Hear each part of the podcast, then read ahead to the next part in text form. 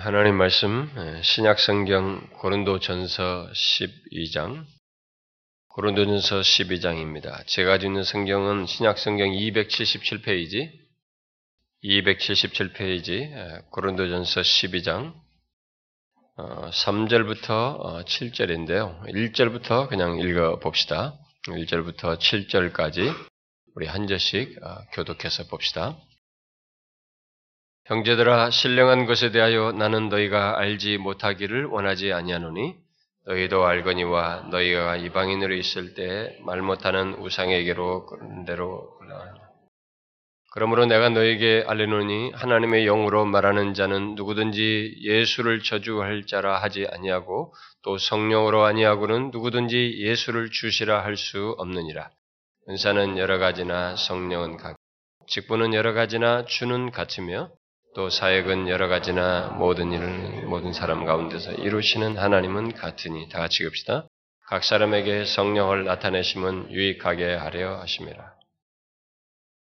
오늘 이 시간에는 제가 1년 중에 한 번, 아, 주로 연말에, 마지막 제 주에 주로 전하게 되는 한 해를 돌아보는 그런 말씀, 아, 직분을 감당하는 이런 문제를 오늘 이 시간에 아, 살피도록 하겠습니다.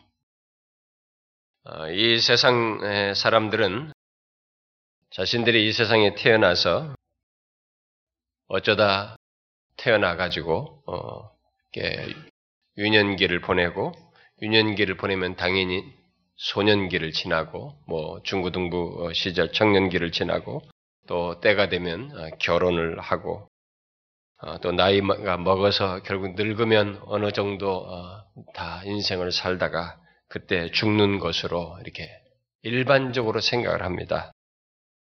아, 그러나 성경은 그렇게 우리의 인생살이를 아, 말하지 않습니다. 성경은 우리들이 이 세상에 태어나는 각 사람의 고유한 인격체로 창조되어서 존재하는 것에서부터 그가 유아기를 지나고 뭐 청소년기, 청년기를 지나고 이런 결국 어떤 인생의 여정을 얼마만큼 살다가 죽는 것에 대해서 아, 그 모든 것이 하나님의 허락 속에서 어, 주어지는 것들이라고 명확히 말하고 있고 또 그것으로 끝나지 않고 그렇게 하나님께서 우리의 인생을 주시고 삶의 여건들을 허락하시기 때문에 그 주신 것에 따라 장차 그 모든 것의 사용 여부에 대한 판단을 하신다, 심판을 하신다는 얘기를 하고 있습니다. 사람들이 이런 사실을 성경이 말하는 사실을 하나님께서 우리에게 계시적으로 말씀해 주신 것을 무시할 수는 있지만 그것은 그 사람의 무시하는 일방적인 생각이고 성경이 하나님께서 우리에게 말한 바는 그런 사실이 분명히 있다는 것입니다. 이런 최후의 이 땅에 얼마 동안의 삶을 살다가 하나님 앞에서 판단받는 일이 있다는 것에 대해서 성경은 이 세상에 태어난 사람은 모두입니다. 예수를 믿든 안 믿든 모든 사람들이 그렇게 하나님 앞에 판단받는 일이 있다는 것을 말하고 있습니다.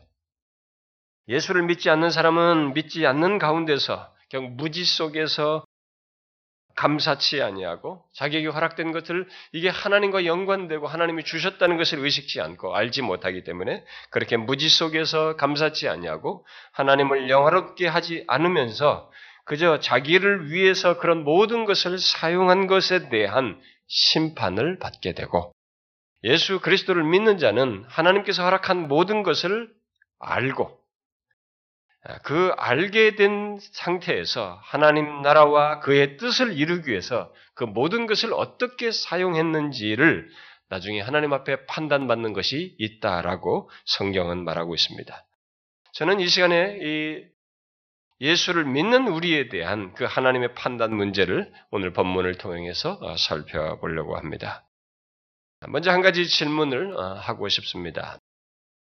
여러분들은 지금까지 살아오면서, 아니, 일상을 살면서 자신이 곧 주님 앞에 설 것이라는 생각을 하면서 살고 있습니까? 어떻습니까? 잘 한번 생각해 보십시오. 예수를 모르는 사람이야 이 세계를 이런 사실을 모르지만 예수를 믿는 사람이야 우리가 성경이 뭐를 말하고 있는 게 분명히 알고 있기 때문에 그러면 믿는 사람으로서 자신이 지금까지 살아오면서 일상을 살면서 자신이 이내 곧 주님 앞에 설 것이라는 사실을 알고 인생을 살고 있느냐라는 것입니다. 만일 그렇지 않다면 그 사람의 신앙생활은 예수를 믿는데도 그렇다고 한다면은 그 사람의 신앙생활은 분명히 추상적이 돼요. 그리고 형식적이 됩니다. 진실성이 떨어져요. 더 나아가서는 자신이 죄악을 짓는지에 대한 둔감함이 있고 또 죄악을 지으면서도 두려움이 없게 됩니다. 자기가 뭘 하는지도 별로 심각하게 생각지 않죠. 아니, 자신이 죄악된 말과 행동, 그런 마음, 미움, 분노, 이런 죄악된 것들을 하고 있음에도 그렇다는 생각을 하지 않고 그렇게 심각하게 여기지 않으면서 행하게 되는 것입니다.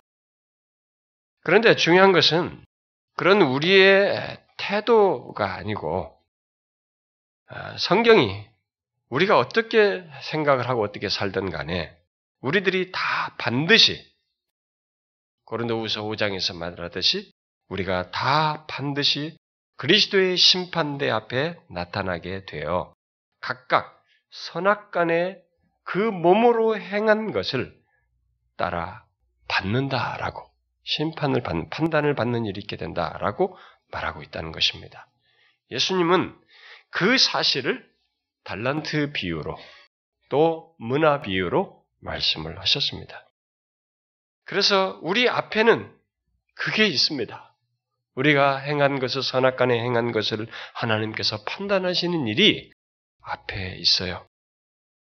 그래서 하나님께서 우리에게 주신 모든 것들을 내가 어떻게 사용했는가, 또 그것을 무엇을 위해서 사용했는가를 밝혀 판단받는 일이 있다는 것이죠. 그런데 이런 사실을 의식하지 않고 어, 산다는 것은 신자로서 사실상 생각할 수 없는 문제입니다.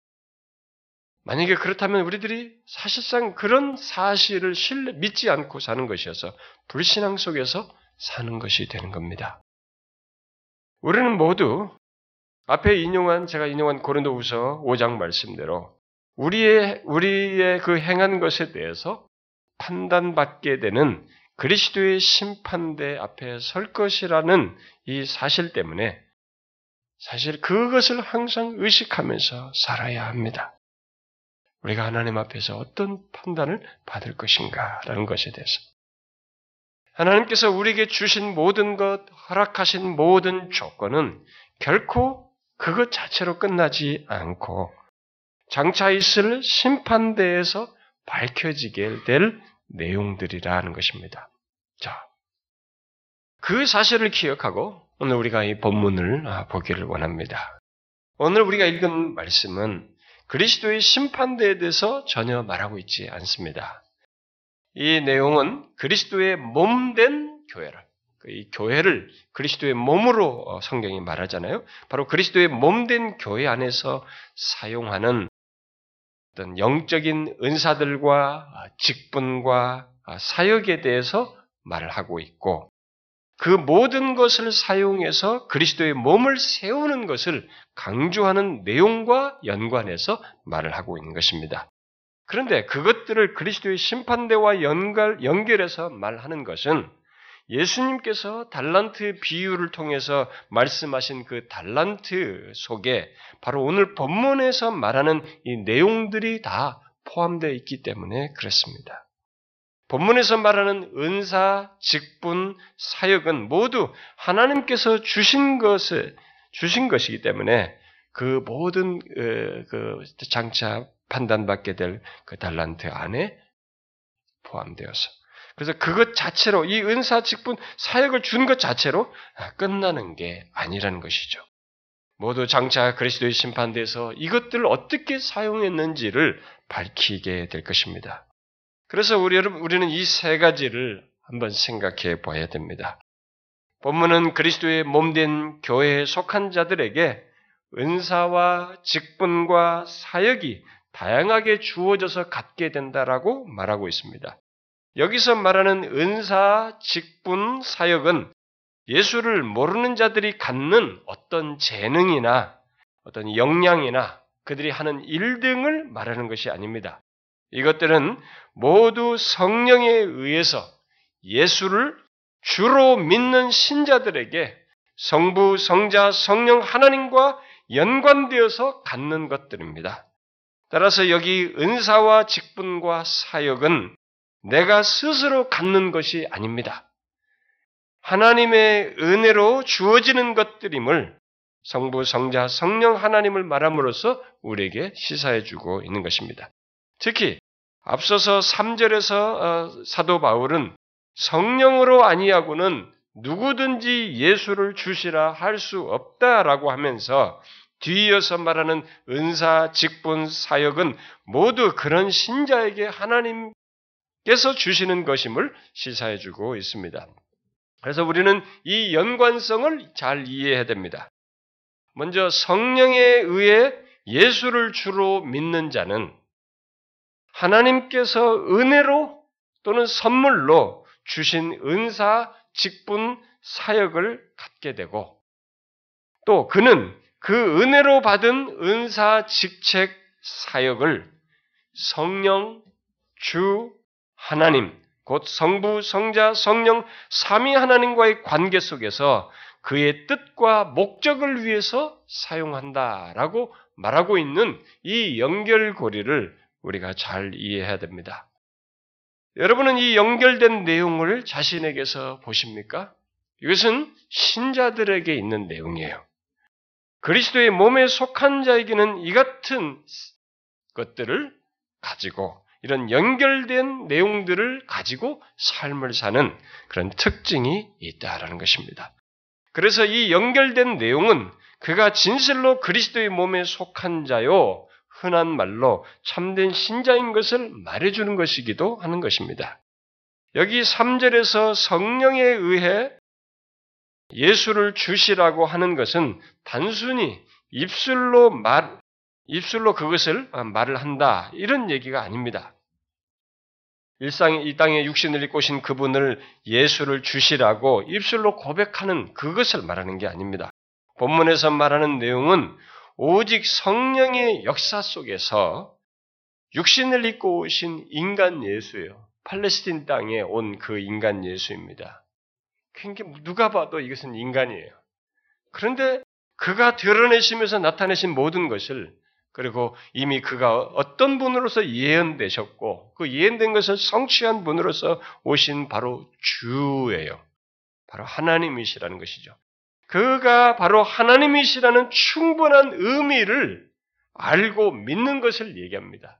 그러니까 이것은 누가 그것을 믿을 수 있겠어요? 성령으로가 아니면은 아무도 예수를 주라고 하나님이라고 믿을 수가 없는 것입니다. 그 담겨진 실제 예수가 주이신 것에 대한 성경이 말하는 의미를 알아야만 그렇게 고백을 할 수 있는데 그것은 성령이 아니면 하나님에 의해서가 아니면 그렇게 알 수가 없는 것이에요. 여러분이 밖에 돌아가서 밖에 얘기해보세요. 누구하고 예수가 하나님이라고 얘기를 해보세요. 그들은 그 내용과 의미를 모릅니다. 그래서 그걸 주라고 진심으로 의미를 아는 사람으로서 고백할 수가 없어요. 바로 지금 여기서 말하는 것은 그겁니다. 그것이 성령의 역사 속에서 바로 예수가 주 곧 하나님이시라는 충분한 의미를 알고 믿는 것을 얘기합니다.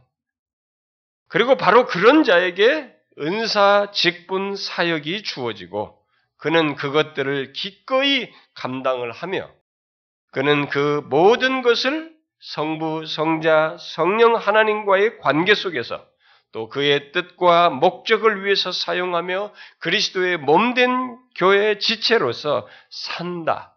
그것을 가지고 지체로서 사는 것을 말하고 있는 것입니다.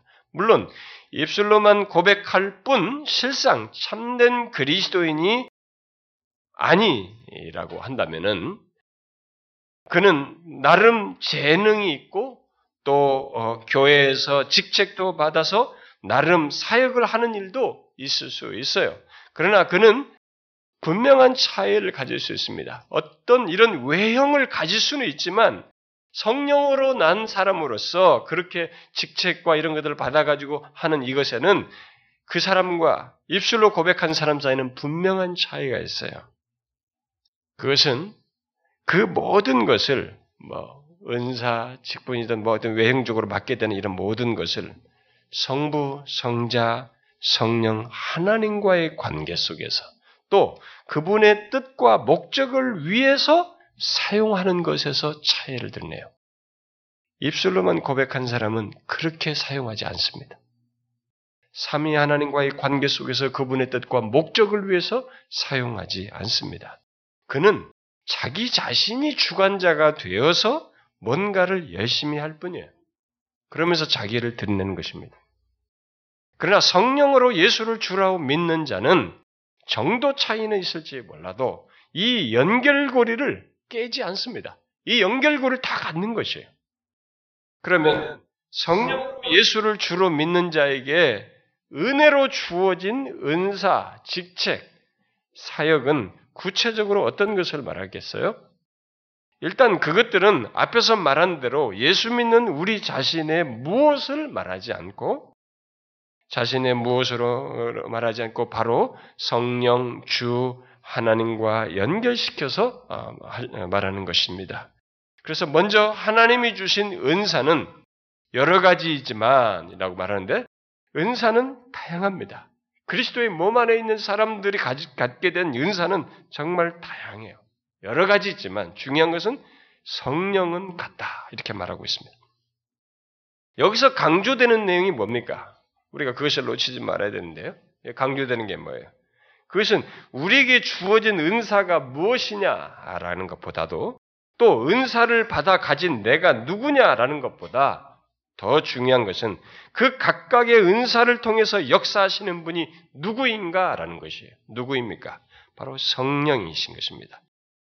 모두 같은 성령께서 그 다양한 은사를 통한 역사 속에 계신다라는 것입니다. 그렇다면 은사를 받은 신자들 사이에 무엇이 있어야 하겠습니까? 내 은사가 어떻고, 그래서 내가 가진 은사가 너보다 낫고, 우월하고, 또 내 은사는 저 사람보다 못하고 등등, 이런 말과 생각을 가져야 하겠습니까? 결국 각각의 은사를 가지고 서로 충돌해야 되겠습니까? 아니죠. 만일 그렇다면 그들은 성령을 의식적으로, 의지적으로 거부하는 것입니다. 거스리는 것입니다. 같은 성령이신데 결국 성령 자신이 충돌을 일으키는 것이 되는 겁니다. 그건 있을 수 없는 것이에요. 그런 일은 성령 자신은 할 수 없어요. 성령은, 성령 하나님은 자기 자신과 충돌하지 않습니다. 그래서 성령 하나님은 사람들에게 다양한 은사를 주시지만 한 하나님의 목적을 이루시는 분이셔요. 그래서 동질성이 있는 것입니다. 그러므로 은사를 통해서 서로 충돌한다는 것은 또 서로 한 목적을 향해서 사용하지 않는다는 것은 성령을 거스리고 있는 것이에요. 그 사람의 은사가 가짜이거나 의지적으로 성령을 거스리고 있는 것입니다. 그런데 아십니까? 우리들은 희한한 현상을 보고 있습니다. 교회 안에 그런 현상이 벌어지고 있는 것입니다. 각각의 은사를 가지고 충돌을 하는 거예요. 응? 섬기는 은사, 권위하는 은사, 뭔가 하는 은사, 이 모든 이런 다양한 은사들이 있는데 이 은사들을 가지고 충돌하는 거. 뭔가 틀린 것입니다. 각각의 은사들이 충돌하고 목적도 방향도 다른 모습을 드리는 거예요.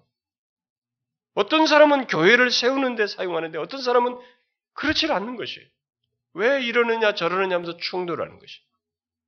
둘 중에 하나가 문제가 있는 것입니다. 성령과 관련이 없는 것이죠. 우리들이 지금 그런 면에서 교회들이 혼란하고 있는 것입니다.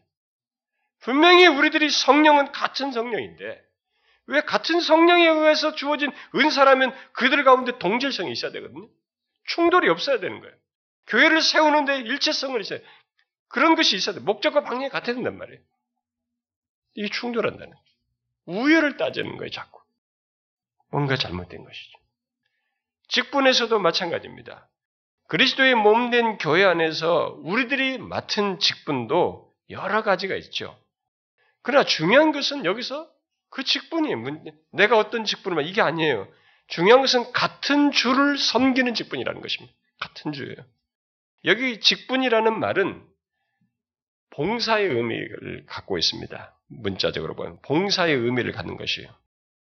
우리는 직분이라는 단어와 이 봉사라는 단어가 이렇게 딱 분리되어 있습니다. 뭐 우리는 한국말로. 근데 이들이 쓴 때 처음에 1세기 쓸 때 이들이 이 단어를 직분이라는 말을 어디로부터 단어를 썼냐면 봉사한다 봉사라는 단어를 가지고 직분이라는 말로 표현을 한 것이에요. 결국 그렇다면은 직분이라고 하는 것은 근본적으로 봉사적인 것입니다. 봉사의 성격을 갖고 있는 것이죠. 주님께 대한 봉사. 결국 주의 몸된 교회에 대한 봉사인 것입니다. 그래서 우리들은 교회 직분을 말할 때 교회를 세우기 위해 봉사하는 것으로서 말을 해야만 하는 것입니다. 다른 용도로 쓰면 안 되는 것이. 어떤 직분이든 모든 직분은 다 그렇습니다. 직분에서 중요한 것은 바로 이 사실이에요. 같은 주를 섬기는 직분이라는 것입니다. 주의 몸된 교회를 어떤 식으로든 섬기기 위한 직분이라는 것입니다. 직분들 가운데는 우열 같은 것이 없습니다. 세상에는 직책에 따라서 높낮이가 이게 우열을 자꾸 가리는 그런 경향이 세상에는 있습니다. 그러나 그리스도의 몸된 교회 안에서는 이 교회에서는 이 직분의 우열 개념이 없어요. 더 높고 낮은 것이 없는 것입니다. 오직 같은 주를 섬기며 그 모든 직분을 통해서 주의 몸된 교회를 세우는 것이 중요한 것입니다. 만일 그것이 없는 직분이라면 교회를 세우고 주님을 섬기는 차원에서의 직분이 아니라면 그 직분은 성경이 말한 직분이 아니에요. 아무리 집사, 권사, 장로, 목사, 뭐 무슨 부장, 위원장, 뭐 어떤 교회 직분과 직책을 맡아도 그건 의미가 없는 것입니다. 그러므로 우리들은 물어야 합니다. 교회 안에서 어떤 직분과 직책을 맡았든지 그것을 통해서 똑같이 주님을 섬기며 그의 몸된 교회를 세우기 위해서 그것을 사용하고 있는가, 봉사하고 있는가, 우리는 물어야 합니다. 혹시 직분을 이게 상승 개념으로 보면서 그 가운데서 이 직분이 저 직분보다 낫고 또 못하고 라고 생각을 하며 또 어떤 직분을 더 선호하고 반대로 어떤 직분을 깊이 하고 그렇게 하는 것은 같은 주님을 섬기는 데서 갖는 직분이라기보다는 자기에게 직분, 집중하는 직분. 그야말로 성경과 다른 직분을 생각하고 있다고 할 수 있는 것입니다. 또 직분과 직책을 감당하면서 경쟁적으로 행한다면 곧 내가 저 사람보다 더 낫다는 평가를 듣기 위해서 경쟁을 하고 내가 먼저 어떤 직분을 받기 위해서 또 경쟁을 한다면 또 집사보다는 권사가 장로가 더 높고 우월한 직분이라는 또 그런 직책이라는 생각을 하고 추구한다면 그것은 성경과 상관없는 직분 개념을 가지고 추구하는 것입니다. 죄악된 동기인 것이죠. 그러므로 우리 자신들에게 물어야 됩니다. 우리들이 교회에서 무엇을 맡았든지 어떤 직분과 직책을 맡았든지 나는 그것을 어떻게 감당하고 있는가 하는 것입니다. 그것을 봉사, 곧 섬기는 차원에서 감당하고 있는가? 아니면 이렇게 자꾸 다른 의미를 부여해서 상승 개념으로 하려고 하는가 물어야 되는 것입니다. 혹시 아 이게 맡겨졌으니까 하는 것이죠. 라고 한다든가 또 교회 오래 다녔으면 당연히 내가 뭐 집사가 되고 뭐가 되고 뭐가 되는 것이죠. 라고 생각을 한다면, 심지어 상승 개념으로 아, 집사가 됐으면 당연히 그 다음에 뭐가 돼야 되고, 뭐가 돼야 되고, 뭐 장로가 되고 권사가 되고 이렇게 당연히 돼야 되는 개념으로서 직분을 생각한다거나 이렇게 하는 것은 그런 차원에서 뭔가를 열심을 낸다면 아 그건 정말 우리가 잘못하는 것입니다. 그런데 우리 한국 교회는 이게 있습니다. 진짜로. 여러분, 그런 식의 직분은 성경이 말하는 것이 아닙니다. 같은 주님의 다스림과 역사에 따른 직분이 아닌 것입니다. 그것이 아니라 그저 자기중심적인 직분 추구와 감당을 하려고 하는 것입니다. 오늘 우리 한국 교회 안에서 교, 에, 교회 안에서 어떤 직분과 직책을 이렇게 너무 쉽게 받고 또 너무 당연시 여기는 그런 모습을 아, 서로가 보이고 있습니다. 직분, 직분도 쉽게 주고 당연히 교회 나오면 직분을 받아야 하는 것으로 서로들 생각해요. 그래가지고 서로들 미안해 합니다. 이 교회 몇 년 됐는데 왜 이 사람 직분이 안 되지? 아주 자기들이 앞다투 그냥 집사라는 이름을 불러버려요. 교회가 집사로 세워지지 않았는데 서로가 미안해 하면서. 그러니까 우리는 당연하다고 자꾸 생각하는 것입니다. 그러나 우리는 직분을 받는 것과 함께 즉시 생각해야 됩니다. 이 직분에 대한 판단이에요. 2014년에 받은 직분은 이것으로 끝나지 않습니다. 내가 직분을 12년 동안 했느냐, 17년 했냐, 그 기간은 그 기간에 걸맞는 하나님의 판단을 카운팅이 있는 것입니다. 우리는 자꾸 하나님의 판단과는 생각을 안 씁니다. 나의 자존심이며 몸이 어떻게 이런 건 사람들이 이목은 생각할지 몰라도 하나님 앞에서 판단받는 생각을 하는 것입니다. 우리는 이런 사실 때문에 직분을 잘 감당하도록 그래서 제가 이 모든 직분이 하나님 앞에서 판단받는 일이 있다는 사실 때문에 제가 이 직분을 우리 교회 안에서 여러분들과 함께 이런 문제를 같이 나눌 때에는 어떻게 하면 이 직분을 잘 감당하도록 도울까 하는 생각을 하고 있어요.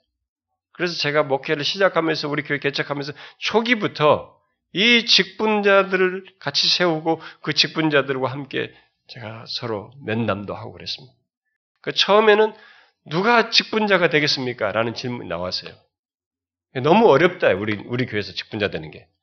그래서 제가, 그래서 어떤 분이 저한테 그랬어요. 제가 호주에서 사역할 때도 장로님이 저한테 그랬어요. 목사님, 그래서 어떤 사람은 세워서, 직분을 주어서 이렇게 세울 수도 있지 않습니까? 그게 이제 우리 한국 교회의 풍토예요. 근데 그걸 제가 거절했습니다만, 제가 우리 개척하고 나서 좀 있다가 나중에 몇 년 뒤에 그걸 약간 수용했어요. 좋다. 어떤 사람에게 직분이 있어서 이 사람이 다른 교회에서 직분을 받아가지고 왔을 때 이 사람들에게 그러면 이렇게 이렇게 할 수 있는지를 묻고 하겠다고 할 때에 그런 가능성을 보고 그러면 세울 수도 있지 않을까. 이렇게 제가 약간 타협적인 안을 포용을 했어요. 그런데 사실 사람들이 이런 것에 대해서 말하는 것에 대해서 불편해요. 근데 우리가 알아야 됩니다. 제가 왜 이런 것을 조금이라도 신중하려고 하냐면 제가 에스겔서를 읽으면서 더 느끼는 겁니다. 너에게 책임을 묻겠다고 하셨어요. 하나님께서 저에게 책임을 묻겠다고 하신. 그런 것이 저에게 확 박히기 때문에 저는 저대로 하나님 앞에 판단받는 것이 있어요. 그리고 그 사람도 판단받을 걸 알기 때문에 제가 조심스럽게 잘 감당하도록 제 나름대로 노력을 하는 것이에요. 그리고 그것을 위해서 우리가 어, 초기부터 우리는 직분자 면담도 계속 해오고 있는 것입니다. 그런데 그런 시간을 다 얘기할 때 이런 시간 자체를 왜 직분자 면담을 갖느냐면 그것이 결국 장차 주님 앞에 설 것을 생각하면서 우리가 함께 돌아보고 기도하고 세워주고 은혜를 구하기 위한 그런 시간으로서 갖는 것입니다. 그래서 실제로 대부분의 사람들은 아, 그것이 있음으로써 자기가 다시 생각하게 된다라고 하면서 결국 은혜를 구하면서 새 다시 직분을 받는 것에서 상당히 긍정적으로 반응을 하셔요.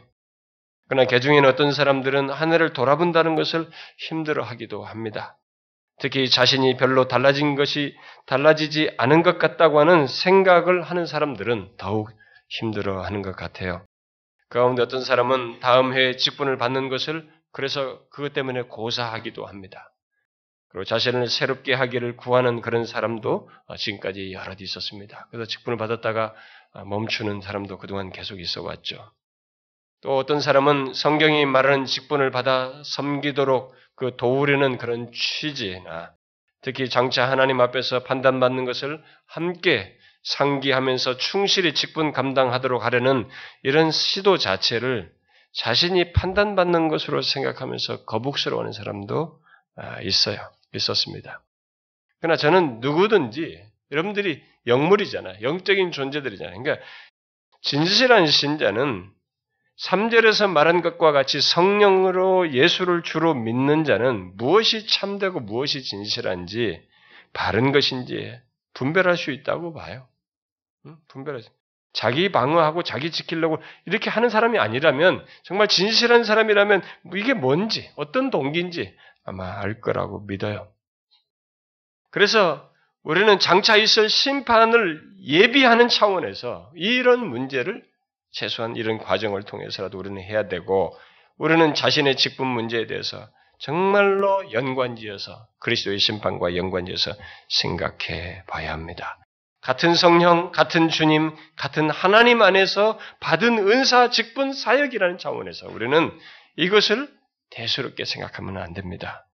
여러분, 같은 성령, 같은 주님, 같은 하나님 안에서 갖는 은사, 직분, 사역 속에는 충돌이나 이질감 같은 것이 있을 수 없어요. 있어서는 안 되는 것입니다. 만일 그런 것이 있다면 그것은 같은 성령, 같은 주님, 같은 하나님의 역사 속에서 행하는 것이 아닌 것이 되는 것입니다. 분명 뭔가 다른 것이 있죠. 뭔가 자기, 그거 충돌을 자기 자신이 일으키는 것이죠. 자기 중심성이 있을 것입니다. 여러분, 그리스도의 몸 안에서 갖는 직분은 우리의 자존심으로 감당하는 것이 아닙니다.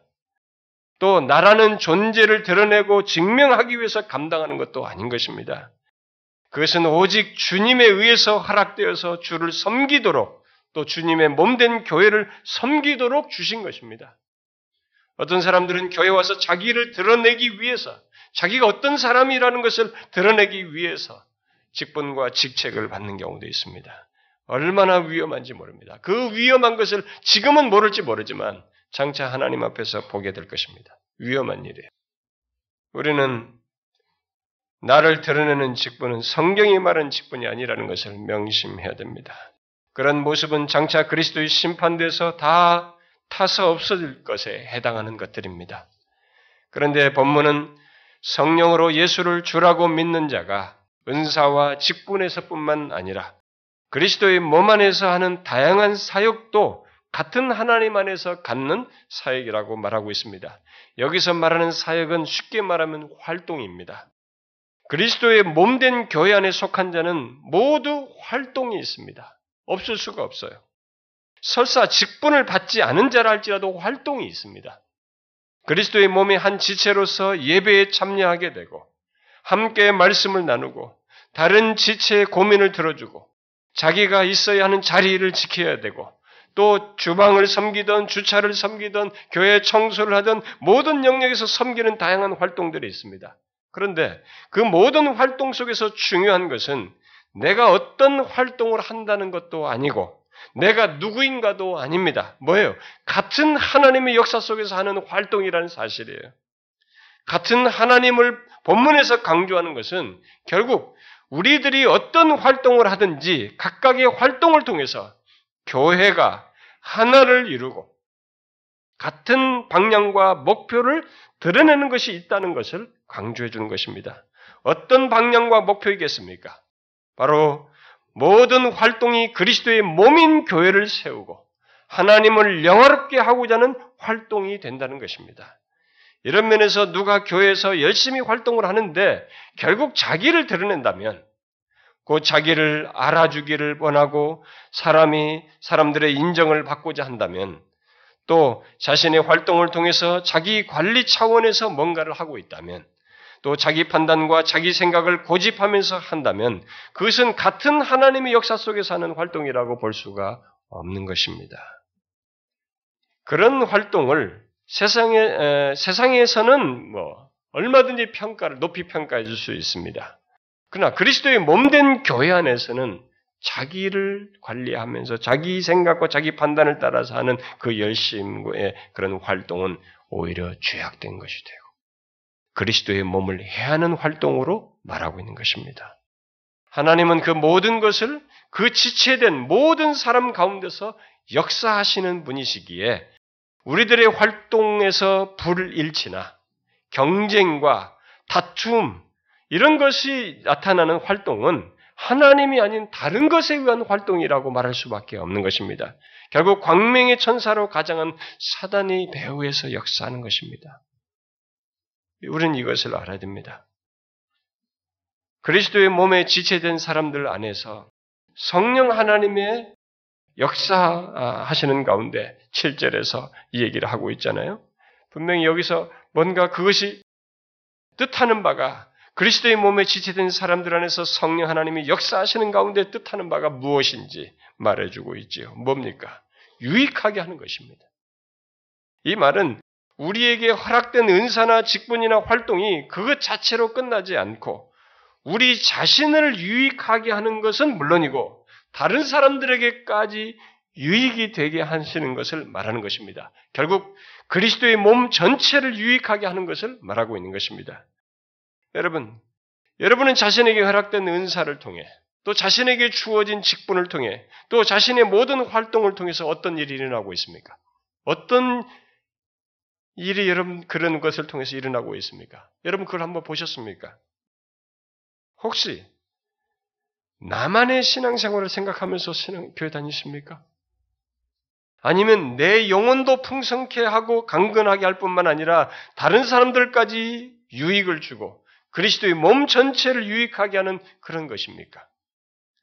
장차 우리들이 하나님 앞에서 받게 될 판단은 바로 이 문제가 될 것입니다. 그러므로 우리들이 장차 있을 판단에 이르기 전에 자신에게 허락된 은사와 직분, 직책, 활동을 통해서 어떤 일이 일어나고 있는지를 우리는 봐야 돼요. 생각해 봐야 됩니다. 그냥 넘어가면 안 되는 것입니다. 구체적으로 여러분에게 허락된 은사와 직분과 활동을 통해서 다음에 세 가지가 있는지를 한번 보십시오. 첫 번째는 하나됨을 이루는가 하는 것입니다. 하나됨을 이루는가. 내게 주어진 은사, 직분, 직책, 이 모든 활동을 통해서 하나됨을 이루는가. 내 생각, 내 주장, 내 스스로 컨트롤하는 것이 아니라 같은 성령, 같은 주님, 같은 하나님에 의해 하나됨이 이루어지고 있는가? 혼자 유별나거나 누구도 못 건드리는 그런 사람으로 되는 것이 아니라 또 자기 주장만 하는 사람이 아니라 하나됨을 이루는가? 자신의 은사와 직분과 활동을 통해서 그리스도의 몸 안에서 끝없이 하나를 이루고 비록 어떤 때는 하나 이루기가 힘들거든요. 왜냐하면 내 생각도 있고 내가 좀 뭔가 상하는 문제도 있거든요. 그럼에도 불구하고 그 과정에서 이 나에게 준 은사를 또 직분을 감당하는 가운데서 모든 활동 속에서 끝없이 하나됨을 이루는가. 그러면서 함께 교회를 세우는가.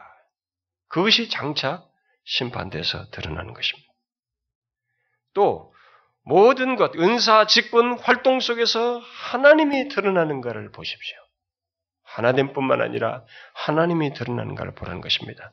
곧 은사를 사용하고 직분을 사, 감당하고 활동을 하는 가운데 내가 아닌 하나님이 다각적으로 드러나는 것을 보라는 것입니다. 은사와 직분과 활동에서 바로 그것을 확인하는 것이 굉장히 중요합니다. 왜냐하면 그것들의 진정성, 그리고 그 배후에 하나님이 계신 여부가 드러나기 때문에 그렇습니다. 이 문제가 하나님 장차 그리스도의 심판대에서 밝혀지게 되는 것입니다. 우리의 모든 은사를, 직분을 활동 속에서 하나님이 드러났는가 아니면 내가 드러났는가 여부가 심판대에서 드러나게 되는 것입니다. 그리고 마지막으로 우리가 살펴야 할 것은 그 모든 것의 방향과 목적입니다. 곧 은사, 직분, 활동의 방향과 목적이 나의 무엇이 아니라 성부, 성자, 성령 하나님의 뜻이 드러나는가 하는 것입니다. 은사와 직분과 활동의 방향과 목적이 무엇인가를 보는 것입니다. 우리는 다 은사가 있습니다.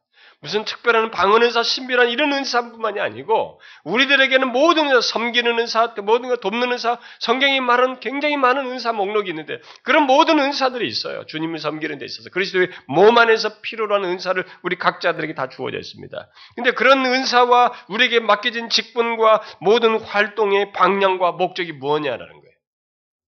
뭡니까? 나입니까? 내가 생각하는 무엇을 이루기입니까? 사람들로부터 인정받는 것입니까? 모두 그리스도의 몸된 교회를 세우는 것이어야 하는 것이죠. 바로 그 가운데서 하나님께 영광 돌리는 것이어야 하는 것입니다. 그것이 드러나는 거예요. 여러분 지금 말한 이 세 가지를 보십시오. 자신에게 주신 은사와 직분과 사역을 통해서 하나됨을 이루고 하나님이 드러나며 그리스도의 몸 전체를 세우고 하나님께 영광 돌리는 일이 있는가를 보라는 것입니다. 어떻습니까? 은사와 직분과 모든 활동을 통해서 이 세 가지가 여러분에게 있습니까? 우리들이 장차 그리스도의 심판대에서 그런 우리의 삶이 밝혀지게 될 터인데 지금 어떻습니까?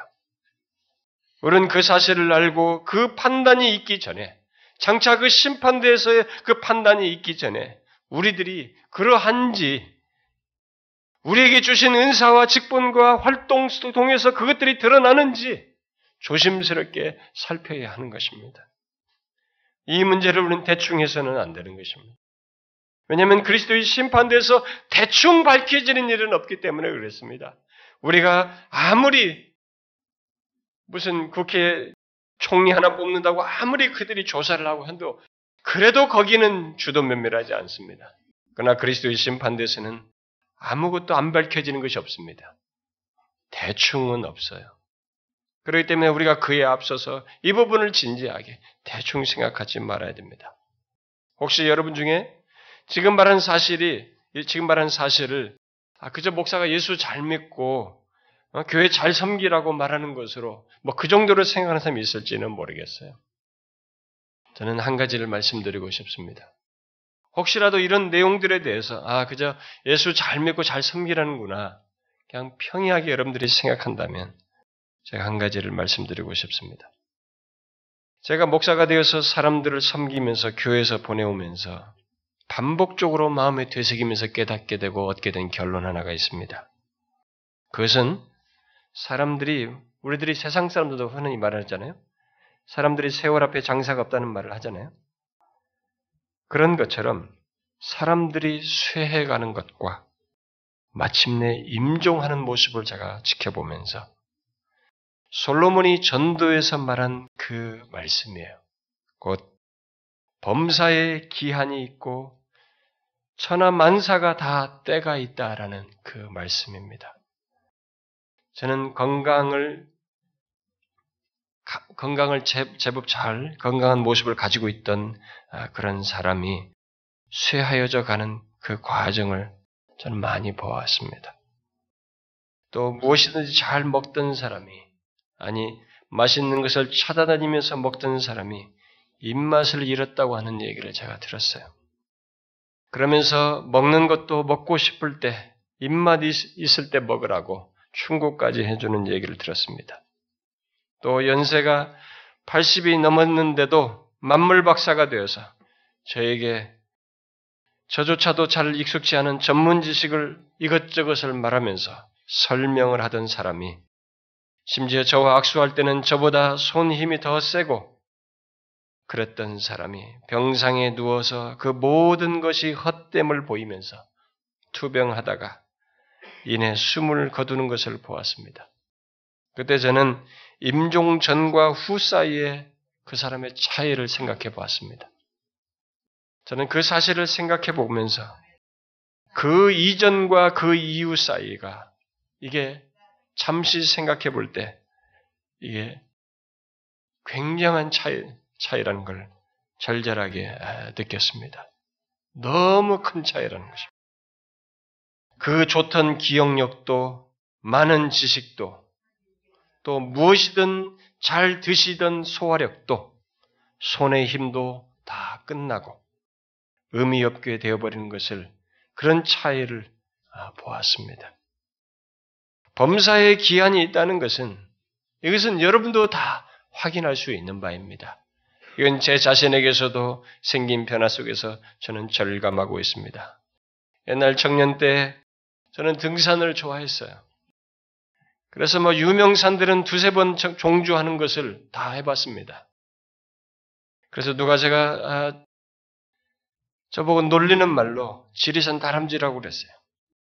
하도 빨리 간다고. 제가 지리산 종주를 몇 번 했거든요.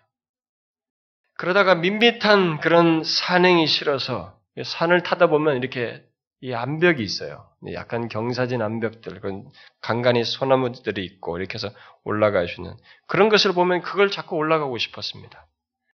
그 밋밋한 산은 싫어서 맨손으로 그, 런 산을 올라가려고 몇 차례 시도도 하고 또 아주 스릴도 맛봤습니다. 그것을 더 하고 싶었습니다. 그러다가 대만에 있는 그 3천 곳이 넘는 그 산까지 예, 거기까지 갈 생각까지 계획까지 세우기도 했습니다. 근데 그때 제가 유학을 가게 됐고 유학 가서 허리를 다쳤습니다.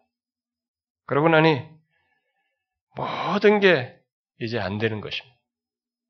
심지어 빨리 걷는 것조차도 부럽게 돼요.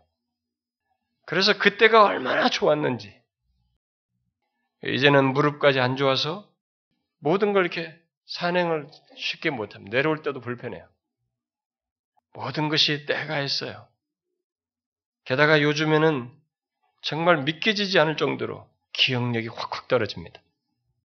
분명히 익숙하고 아주 오래된 내용인데도 기억에 나질 않습니다. 그게 뭐지, 그게 뭐지를 반복해요. 얼마 전에 우리 참교추 컨퍼런스 때 우리 참교추 한 멤버 목사님 이름이 생각이 사인해 달라는데 정말로 미안했습니다. 그래서 목사님 죄송합니다. 제가 생각이 요즘 머리가 정말 이상합니다. 하면서 이름을 물었습니다. 그분이 저를 아주 실망했을 것 같아요. 제가 진짜 기억이 안 났습니다. 그 앞선 어른들이 다 같은 길을 저도 지금 가고 있습니다. 제가 지금 무엇을 말하는지 아시겠죠? 전도서 말씀대로 우리가 이 세상을 살면서 부딪히는 엄연한 사실이에요. 곧 범사의 기한이 있고 만사가 때가 있다는 것입니다. 그래서 여러분들이 지금 젊습니까? 기한이 있는 젊음을 갖고 보내고 있다는 걸 아셔야 합니다. 아직 뛸 수 있고 입맛이 좋고 기억력이 좋고 아직 돈 벌 수 있는 역량이 되고 있습니까? 지금 그런 때를 잠시 지나고 있는 것입니다. 달리 말하면 언젠가는 그럴 수 없는 때가 온다는 것입니다. 이것은 하나님께서 그리스도의 몸의 지체로서 우리들에게 은사와 직분과 활동을 주어서 섬기게 하는 문제에서도 똑같이 적용되는 것입니다. 하나님께서 여러분에게 어떤 은사를 주셨습니까? 또 맡기신 직분과 직책이 무엇입니까? 또 교회에서 어떤 활동을 여러분들이 하고 있습니까? 잊지 마십시오. 그 모든 것도 다 기한이 있습니다. 때가 있는 것입니다. 제가 아는 어떤 분들은 몇십 년을 예수 믿다. 몇 년을 집에 계셔요. 교회를 못 옵니다. 몸이 못 움직여요. 병상에서. 빨리 임종하는 것도 아닌 정말 2, 3년을 예배당을 못 가고 집에서 있다가 갑니다. 예배당 올 수 있는 것도 기한이 있다는 것을 제가 그것을 보면서 깨달았어요. 여러분, 결국 이런 우리에게 주신 모든 것은 사실상 하나님이 주신 기회예요. 기회인 것입니다. 저는 어떤 목사님이 성대에 구멍을 내고 누워 계신 걸 봤습니다. 목소리가 안 나와요. 하, 하는데. 제가 그걸 보면서 제가 목소리를 쓸 수 있는 이 성대를 지금 쓸 수 있는 것도 기회이고 복이라는 걸 깨달았습니다. 이것도 기한이 있었구나. 모든 것이 가버렸습니다. 우리가 지금 가진 모든 조건이 무엇이든지 그 모든 것은 하나님께로 하나님께서 우리에게 주어서 그의 이름과 영광을 위해서 쓰도록 하신 것이고 그렇게 기회와 선물로서 주신 것입니다.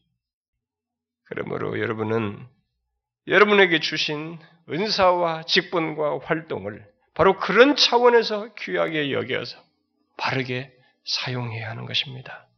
하나님과 하나님의 드러나심과 방향과 목적이 그리스도의 몸된 교회를 세우고 하나님의 영광을 위하는 그 방향과 목적을 드러내는 사용이 되어야 하는 것입니다. 혹시 그 모든 것을 자기 임의적으로 자기중심적으로 사용하며 행하고 있지 않는지 보셔야 합니다. 만일 은사와 직분과 사역을 갖고도 그렇게 하고 있다면 그 이유가 뭐겠습니까? 성령도 아니고 주도 아니고 하나님도 아닌 것입니다. 뭐겠습니까? 은사와 직분과 사역을 가지고 있음에도 불구하고 하나님이 주신 것을 가지고 있음에도 불구하고 일시적으로는 어떤 식으로든 자기중심적으로 자기 임의적으로 그렇게 그것을 사용하고 있다면 또 자기 통제 스스로 통제하면서 카트하고 있다면은 그게 뭐겠습니까? 원인이 뭐겠어요? 그 사람은 뭔가 은혜가 상실된 것이죠. 바로 하나님의 은혜의 공급을 받아서 그 모든 것을 하고 있지 않은 것입니다. 여러분, 은사 직분 활동을 제대로 드러내면서 하나됨, 하나님을 드러냄, 그리고 방향과 목적, 목적을 제대로 가질 수 있으려면 하나님의 은혜의 공급이 있어야 됩니다. 그것이 있는 가운데서 그것을 제대로 지속적으로 사용할 수 있는 것이 은혜의 공급이 없이 은사 직분 활동을 가지게 되면 자기가 드러나게 돼요. 자기 관리 차원에서 그 모든 것을 하게 됩니다. 그리고 인해 일하다가 지쳐버려요. 광야 이스라엘 백성들처럼 교회 안에 있으면서도 그런 것들을 가지고 있으면서도 불평하는 겁니다. 은사를 가지고 있으면서도 직분을 가지고 있으면서도 불평하게 돼요. 여러분의 직분 감당과 관련해서 한번 생각해 보십시오. 아마 그런 모습을 볼 수 있습니다. 은혜가 떨어지면, 은혜가 상실되어지면 그런 현상이 벌어집니다. 그러므로 그리스도의 몸 안에 있는 자, 또 그리스도의 몸 안에서 섬기는 자에게 가장 기본적인 필요 사항, 가장 기본적으로 필요한 내용은 은혜의 방편을 통해서 꾸준히 하나님의 은혜를 공급받아 은사를 사용하고 직분을 감당하고 모든 활동을 하는 것입니다. 그러므로 묻고 싶습니다. 은사를 가진 여러분, 직분과 직책을 받은 여러분, 다양한 활동을 그리스도의 몸 안에서 하는 여러분, 여러분은 말씀과 기도 속에서 하나님의 은혜를 공급받아서 이 모든 것을 하고 있습니까? 은혜 공급 없이 은사 직분 활동을 한다면 그는 곧 위선자가 될 것입니다. 바리새인이 될 것입니다. 그래서 제가 저를 비롯해서 사역자나 직분자들에게 교회에서 우리가 뭔가를 맡아서 섬기는 그런 일을 하게 될 때, 우리 속에 우리들이 은혜를 받느냐, 하나님의 말씀이 들리느냐, 이 얘기를 제가 다 묻는 것이. 여러분들의 그 집사, 직분자 설문지에 그게 다 있잖아요. 그게 형식으로 묻는 게 아닙니다. 결정적이에요. 은혜의 공급이 없이 직분 감당하면 반드시 바리새인 됩니다. 은사를 주어도 직분을 주어도 활동을 해도 전혀 다른 사람이 되는 것입니다. 그게 안 되는 사람은 교회를 교회를 섬기는 일을 사실상은 은혜 공급이 없는데도 그렇다면 그 사람은 교회 섬기는 일을 해서는 안 돼요. 그 사람 자신도 위선자가 되고 그에 의해서 섬김받고 보는 사람도 위선자로 만들기 때문에 그렇습니다. 그러므로 먼저 하나님의 은혜부터 받아야 됩니다. 그리고 그 은혜에 대한 반응으로 주신 은사를 사용하고 맡겨진 직분을 감당하고 모든 활동을 해야 하는 것입니다. 하나님은 바로 그런 우리의 수고와 섬김을 장차 심판대에서 판단하신 것입니다. 그래서 은혜의 공급을 따라 은혜의, 은혜의 힘으로 이 은사를 감당하고 직분을 감당하고 활동을 하는 이 사람을 두고 착하고 충성된 종아, 내가 작은 일에 충성하였으니 내가 많은 것으로 네게 맡기리라라고 말씀하신 것이에요.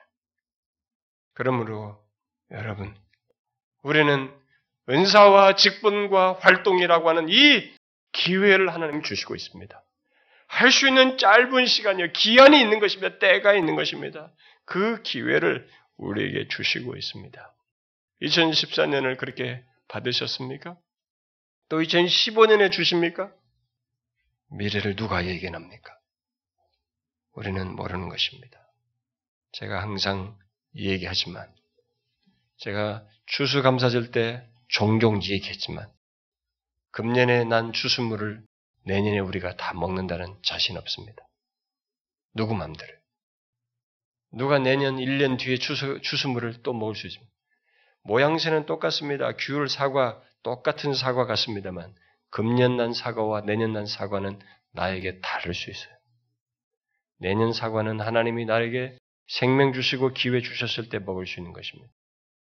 모든 것이 기한과 때가 있습니다. 하나님이 직분과 이 활동과 은사도 그 차원에서 주시고 있는 것입니다. 그러니 무엇이든지 교회 안에서 맡겨지고 여러분들이 허락되고 그럴 역량이 되거든. 주신 은사를 따라 직분을 따라 모든 활동 속에서 하나님이 기뻐하실 것. 그리스도의 몸된 교회를 세우고 주께 영광 돌리기 위한 수고를 주저없이 하십시오. 장차 주님께서 그것을 칭찬하십니다. 우리 교회에 속한 모든 지체들이 은혜를 힘입어서 그렇게 수고하고 그 수고를 인정하시는 하나님의 판단을 장차 듣기를 바래요. 우리 중에 한 사람도 제외되지 않고 모두가 그런 복된 결론에 이르기를 바랍니다. 기도합시다. 하나님 아버지, 우리가 주님 앞에 오게 된, 부름받아 오게 된 나이가 각각 다릅니다만은, 그래도 현재라고 하는 이 순간을 주시고, 하나님이 주신 은사와 또 직분과 활동을 가지고 주님의 몸된 교회를 섬기며 주의 이름과 영광을 위해 살 수 있도록 기회 주셔서 감사합니다. 우리에게 허락된 현재의 모든 것을 기회인 줄 알고 기회로 주신 줄을 알고 거기에 기꺼이 아, 정말 하나님을 드러내는 정말 하나됨을 하나됨을 이루는 정말 주의 이름과 영광을 위해서 모든 것을 사용하는 저희들 되게 하옵소서. 그러나 그것을 우리 자신의 힘으로 하지 않게 하시고 내 판단과 내 방식으로 하지 않게 하시고 하나님의 말씀과 기도를 통해서 받는 은혜의 공급을 따라 이 모든 것을 감당함으로써 기쁨으로 감사함으로 기꺼이 감당하는 저희들 되게 하옵소서. 그래서 우리 몸된 교회에서 우리 모두가 무엇인가 섬기고 활동하고 맡아서 이루었지만 우리 자신들은 감추어 주시고 주의 이름과 영광만이 드러나는 놀라운 역사 있게 하옵소서. 예수 그리스도의 이름으로 기도하옵나이다. 아멘.